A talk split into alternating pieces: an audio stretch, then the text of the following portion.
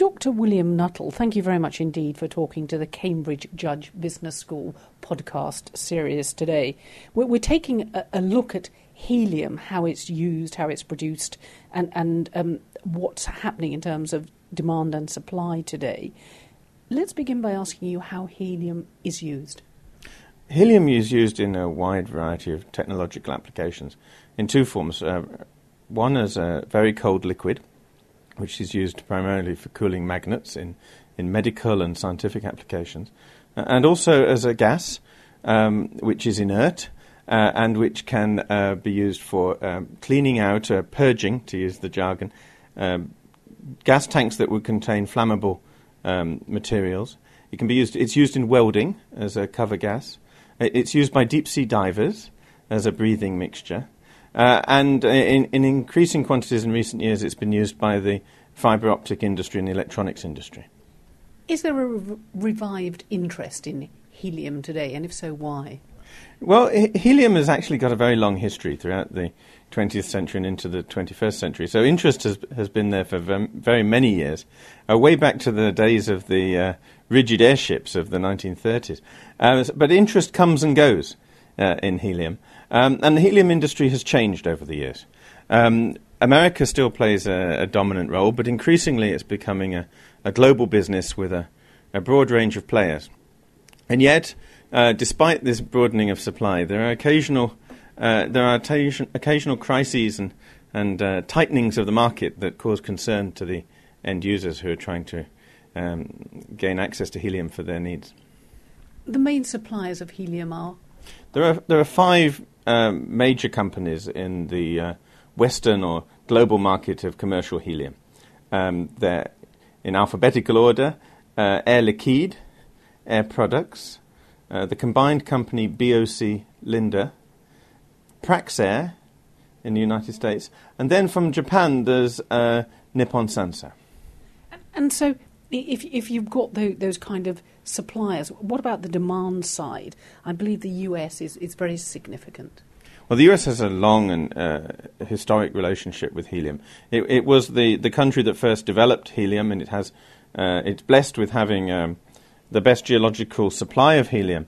And uh, it took a strategic view about helium in the in the mid 20th century, and so um, the United States very carefully husbanded its helium resources uh, under the what is now the the Bureau of Land Management and its so-called Cliffside Field, and um, so the United States at points in history has had an effective monopoly on, on the supply of helium and has been able to control uh, the access of uh, foreign countries to that helium.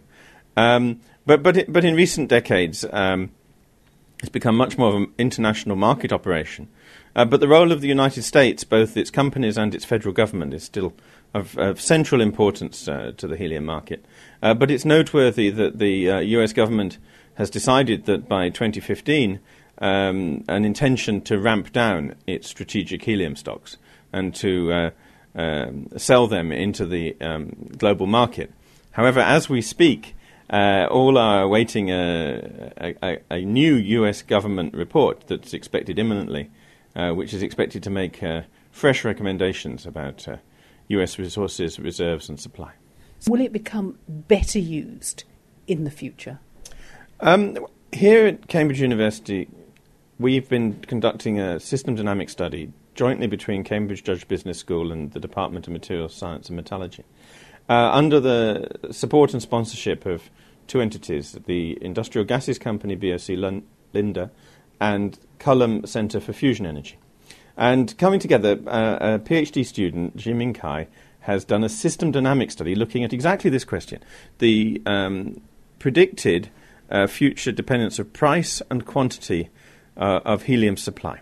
And as a consequence of that modelling, uh, and it depends upon some assumptions, uh, the broad conclusion is that helium won't really reach a peak, it will reach a plateau from around the year 2030.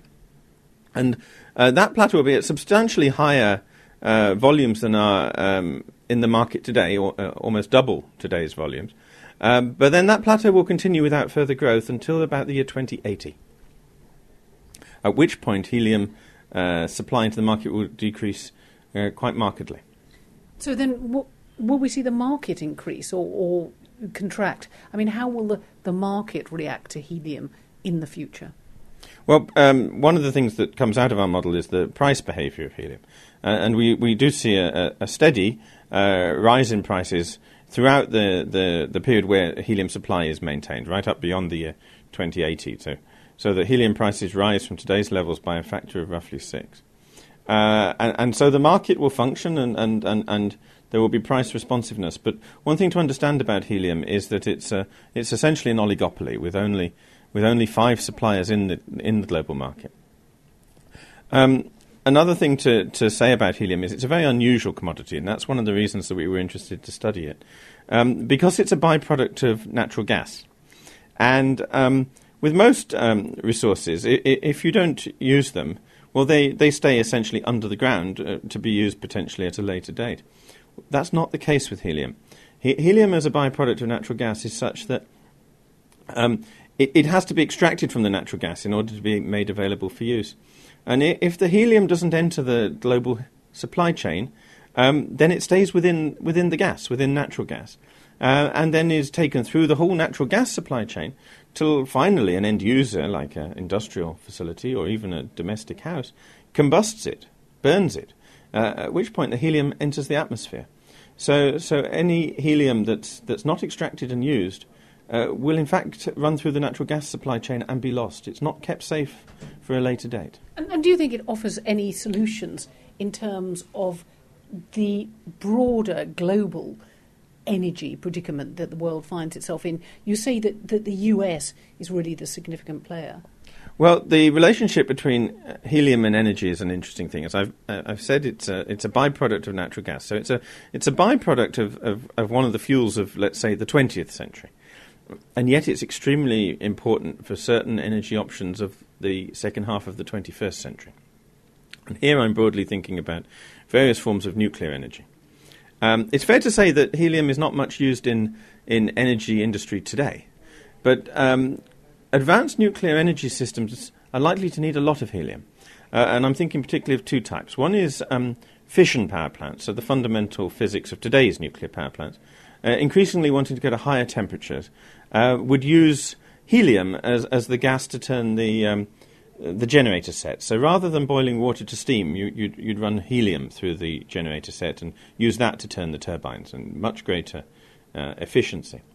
The other future nuclear energy source that could need a lot of helium uh, is nuclear fusion energy. If nuclear fusion energy is is uh, going to going to work, it's going to rely, at least in its conventional form of magnetic fusion, on very very large magnets. And the simplest and, and, and most obvious route to making those magnets work is to make them of so-called superconductors, which have to operate at very very low temperatures. And helium has the fundamental property that it's um, it's the the coldest liquid th- that there is, uh, and so uh, it, it, it boils at uh, minus 269 uh, uh, centigrade. And so, uh, yes, it's a, it's a wonderful cryogenic liquid for cooling magnets. And uh, the fusion power station of the future would have some of the largest magnets, all cooled with liquid helium. So, so these two nuclear energy sources of advanced fission power systems and nuclear fusion systems are likely to need a lot of helium in the late 21st century. But where will it come from, given, as I say, that it's a byproduct of the natural gas industry? And I hear that for climate change reasons, we're supposed to be getting out of fossil fuels. So that's the big cliffhanger, is it? Whether actually it, it's there waiting to, to emerge to become a bigger market in the future, or if perhaps it just gets forgotten as something that's a byproduct of something from the last century. Well, I think that the point is that as the prices rise, as, as they will, um, some users will substitute out, and they, they will be able to achieve their needs with alternative uh, routes. Now, one of the uh, uh, risk, risk of being somewhat flippant, one of the uses of for helium is um, as a lifting gas, but that sounds a bit technical, uh, for balloons, uh, including party balloons. And uh, I should say that people are willing to pay quite a lot of money for helium for their party balloons. It gives you a squeaky voice. It gives you a squeaky voice, yes. Uh, and um, Yes, so so of course you don't have to have party balloons. Uh, you could have some other way of celebrating a birthday party. So the, it's easy for them to sell, to substitute out. More importantly, um, for instance, the medical equipment. Medical scanners uh, also involve uh, magnets, and they have been cooled with uh, to low temperature.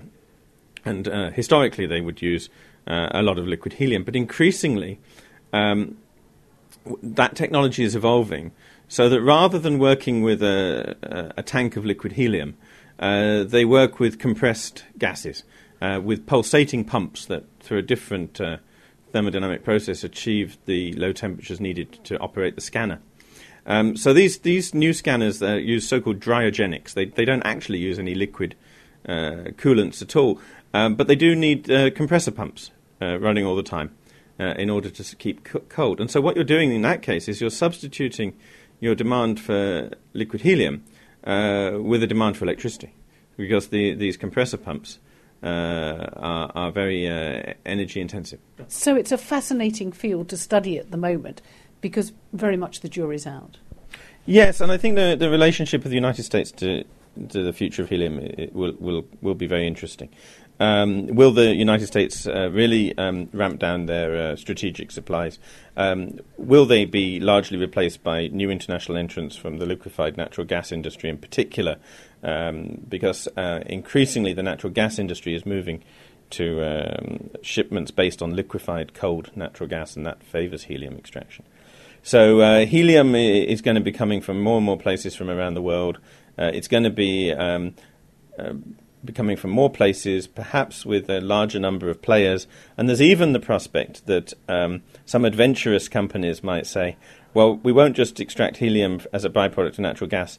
We'll actually go looking for helium gas under the ground just for the helium.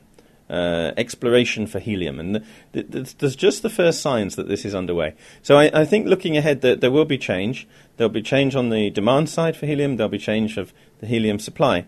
Uh, but the next 10 years are going to be very interesting indeed.